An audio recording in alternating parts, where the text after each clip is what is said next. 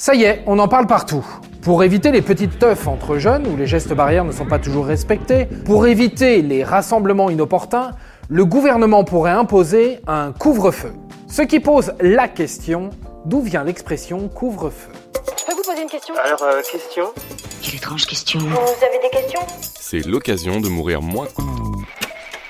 Cette expression date du Moyen Âge. C'était une obligation imposée à la population d'éteindre les feux de cheminée et les bougies pour éviter les incendies. À l'époque, les maisons sont faites en bois. Les constructions étaient collées les unes aux autres et une étincelle peut faire embraser un quartier. Il suffira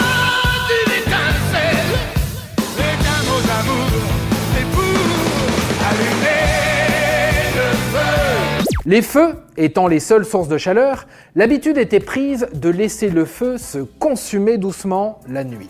Ainsi, Chartres en 1134, Dijon en 1137 ont été entièrement ravagés par les flammes. Entre 1200 et 1225, Rouen s'est embrasé six fois. Il fallait donc une mesure forte pour éviter les incendies, et la meilleure était d'éteindre les feux. Et quoi de mieux que des couvercles en fonte pour recouvrir les feux? Ainsi, à partir du XIIIe siècle, une cloche alertait, à la tombée de la nuit, qu'il était temps de couvrir les feux. Et tout le monde pouvait alors dormir paisiblement, sans craindre qu'une braise, mal éteinte chez le voisin, vous fasse rôtir dans votre sommeil. Autant dire que cette précaution s'accompagnait de rues désertées, parce que, plongées dans le noir, les rues devenaient de véritables coupes-gorges. Maintenant, l'expression s'est mue en interdiction de sortir de chez soi, de circuler dans les rues, entre deux horaires précis, généralement le temps de la nuit. Rentrez chez vous, vous autres.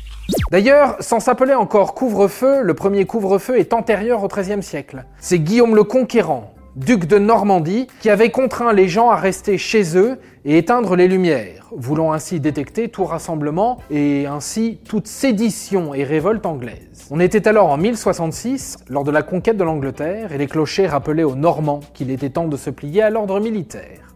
Ok, mais quels sont les derniers couvre-feux connus en France? Sans surprise, on peut remonter à la Seconde Guerre mondiale. 1943, la restriction de circuler a été imposée par la Wehrmacht dans les territoires occupés français. Leur objectif était d'empêcher les rassemblements et ainsi endiguer toute forme d'insurrection. C'est d'ailleurs en 1955, le 3 avril exactement, que le gouvernement français autorise l'utilisation exceptionnelle du couvre-feu. Et cela, je cite, en cas de péril imminent résultant d'atteinte grave à l'ordre public. On est déjà en retard. Si on arrivait après le couvre-feu, on aurait des ennuis. 1961, guerre d'Algérie.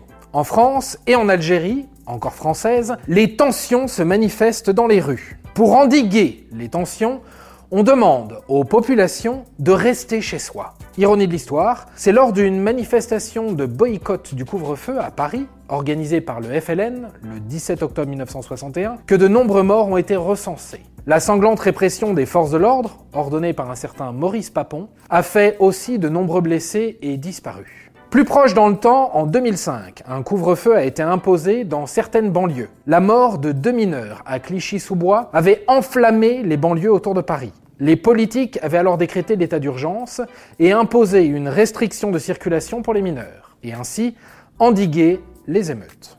Bonjour messieurs, c'est pour la télé. Est-ce que vous avez aux émeutes cette nuit Est-ce que vous avez cassé quelque chose Enfin, en 2018, durant la crise des Gilets jaunes, un couvre-feu avait été imposé sur l'île de la Réunion. Pour une fois, pour endiguer l'épidémie du coronavirus, on parle d'un couvre-feu sanitaire et non plus militaire. Et voilà, maintenant, vous savez tout. Au revoir, messieurs, dames. C'est ça la puissance intellectuelle. C'était un podcast Genside.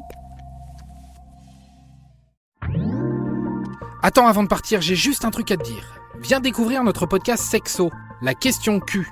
Deux minutes pour tout savoir sur la sexualité féminine.